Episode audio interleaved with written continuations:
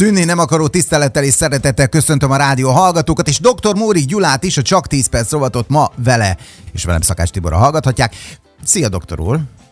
Szép jó reggelt kívánok! Nagyon jó, egy csodálatos téma, felvetés, ma beszélgessünk a pattanásokról, és azt gondolom ez mindenkit be fog vonzani, így a rádió Jó rendben. Nagy többsége. Mikor nyomták ki utoljára ilyet?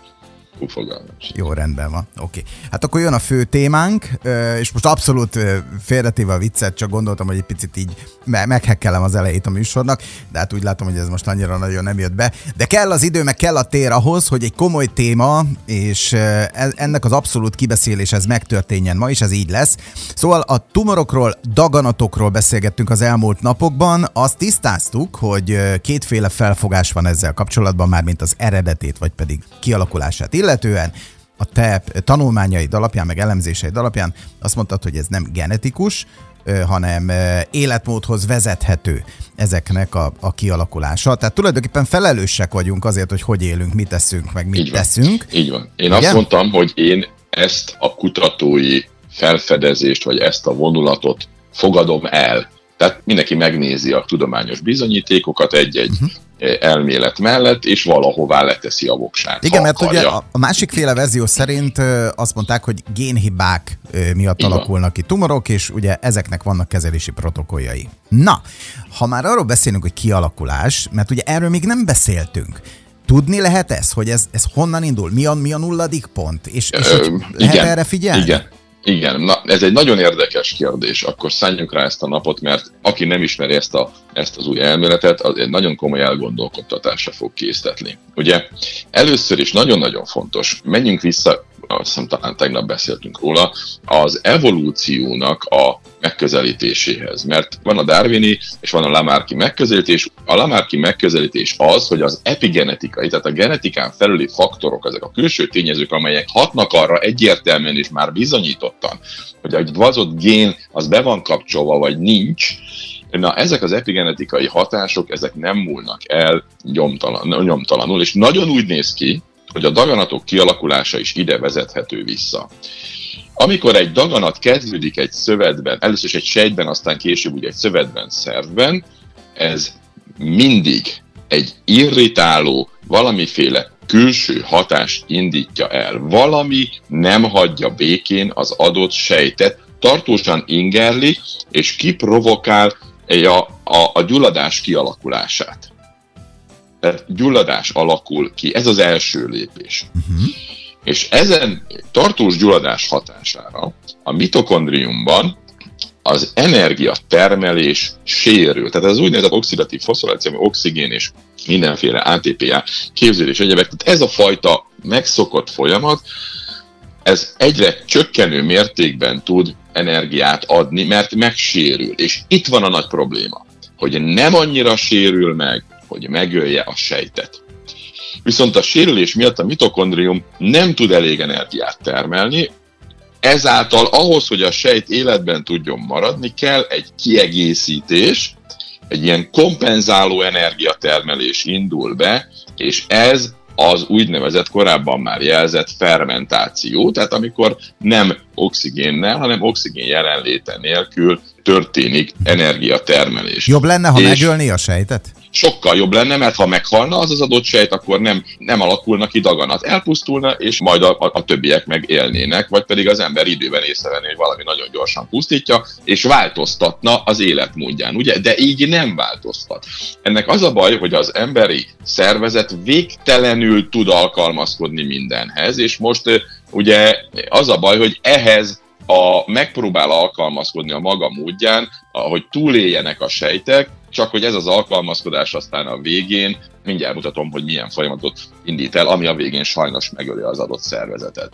Tehát a sejtet nem egy végzetes hatás éri, csak sok tartós, lassú sérüléseket okozó irritáció. Van idő kialakulni ennek az úgynevezett fermentációs képességnek, és az folyamatosan növekszik és növekszik, és szépen lassan az oxigén igényt a szervezet elengedi. Tehát innentől kezdve oxigén nélkül is egyre inkább jobban fog tudni, a, nem a szervezet, hanem bocsánat, az a tumor rész, az a tumor rész az egyre jobban fog tudni működni oxigén nélkül, kialakít egy túlélési képességet, ahol nem a mitokondrium energiatermelő kapacitásától függ az, hogy a, hogy a, a, a sejtben mi újság van, mint hogy a többi sejtünkben ettől függ, hogy oxigén van és jól működik a mitokondrium, a daganat tulajdonképpen ettől a rendszerről leválik és függetleníti magát, és így egy önálló működési egységként kialakult a daganat szövet, vagy daganat, először csak a daganat sejt, az osztódik, létrehoz egy ilyen sejtvonalat. Tudjuk, a sejt, amikor, amikor osztódik, akkor a sérült mitokondriumot fogja átadni, és ugye tehát a daganat sejt az daganatos utódokat hoz, utód sejteket hoz létre.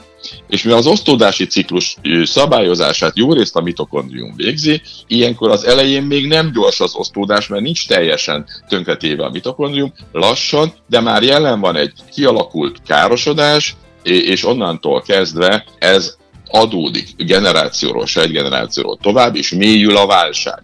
Tehát a májadban például, ha van egy sejt, akkor az májsejtként dolgozik, végzi a munkáját, nem foglalkozik osztódással, nem osztódik, csak akkor osztódik, amikor a, majd őt helyettesíteni kell, tehát az élete végén ugye kell egy utódsejt, ezt a mitokondrium szabályoz. Ez egy nagyon erősen szabályozott folyamat ez az egész sejtciklus, de ha a mitokondrium sérül, akkor a sejtnek ez a pontos ciklusa is megváltozik, és ezek a jó munkás ember állapotból, amikor ugye dolgozik, teszi a dolgát az adott szervben, megszűnik ez a fajta hozzáállás a, a világhoz, és a krónikus irritáció, a gyulladás miatt végbe menő osztódások egyre több és több lesz, és az üteme aztán növekszik, és az utósejtben a sérült mitokondrium miatt egyre nagyobb a mitokondriális sérülés, egyre inkább csökken az oxigénnel való energiatermelés, nő a fermentáció, a fermentációból nő a mikrokörnyezet savasodása, és a savasodás pedig újra újabb problémákat hoz, és egyre tovább roncsolja a már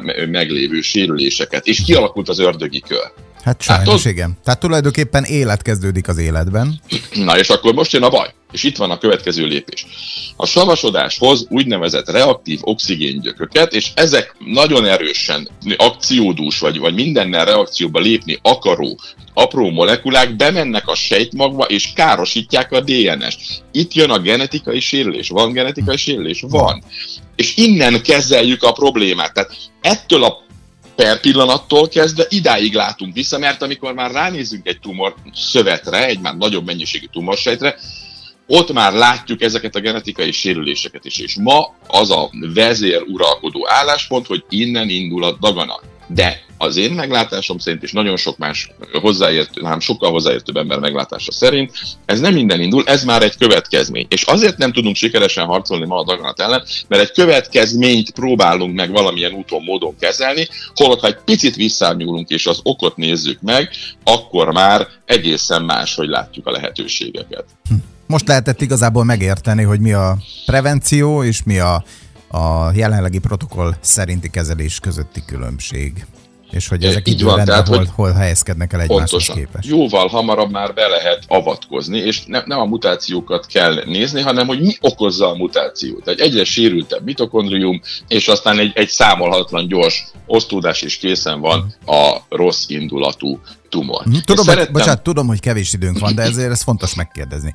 Aki azt mondja, hogy most mit tudom én, 25 éves, hallgatja ezt a műsort, és azt mondja, hogy nem eszek cukrot, szénhidrátot, átállok egy, mit tudom én, másfajta étkezési kultúrára, annál nem lehetnek ilyen sejtszintű problémák, amikből kialakulhatnak tumorok. Tudom, hogy utána azt nem, nem, nem eteti, Pontosan hogy a glükózzal meg a glutaminnal. De, de, de láttad, hogy hogy alakult ki? Igen. Tehát Folyamatos irritáció ért egy sejtet. Ha, ha az életmódodat megváltoztatod, és a folyamatos irritációt megszünteted, akkor nem fog kialakulni a daganatsejt. Tehát ez a prevenciónak a lényege, hogy nem kell húzogatni az oroszlán bajszát hosszú-hosszú éveken, akár egy-két évtizeden keresztül is, vagy több évtizeden keresztül, mert az előbb-utóbb felkel, és a fenekedbe harap.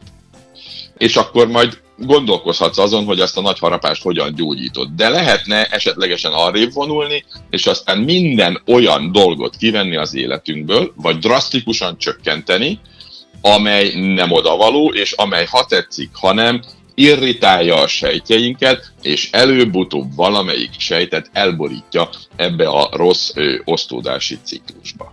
Nem hittem az elején különben, hogy ez lesz belőle, de hát természetesen azért minden nap tanul valamit az ember. Nagyon köszönöm, hogy ezt elmondtad, elmegyünk most hétvégére, gondolkodjanak a hallgatók, hallgassák vissza az adásokat a www.csak10perc.hu-n, és jövő héten szerdán megint újra jelentkezünk. Szerintem és még... szerettem volna ma, ma még beszélni arról, de majd szerdán hmm. fogunk, hogy mindezekből viszont milyen terápiás lehetőségek, illetve eh, terápiás megfontolások eh, vannak, amelyek viszont nagyon-nagyon oda bírnak csapni az oroszlánnak, hogy jó, felbosszantottalak, felébredtettelek, de menj innen el, és hagyjuk egymás békén, most már tisztelni foglak. Remek, oké. Okay. Szerdán folytatjuk, tartsanak akkor is velünk. Köszönjük szépen, doktor úr, és csoda szép hétvégét neked. Szép hétvégét mindenkinek.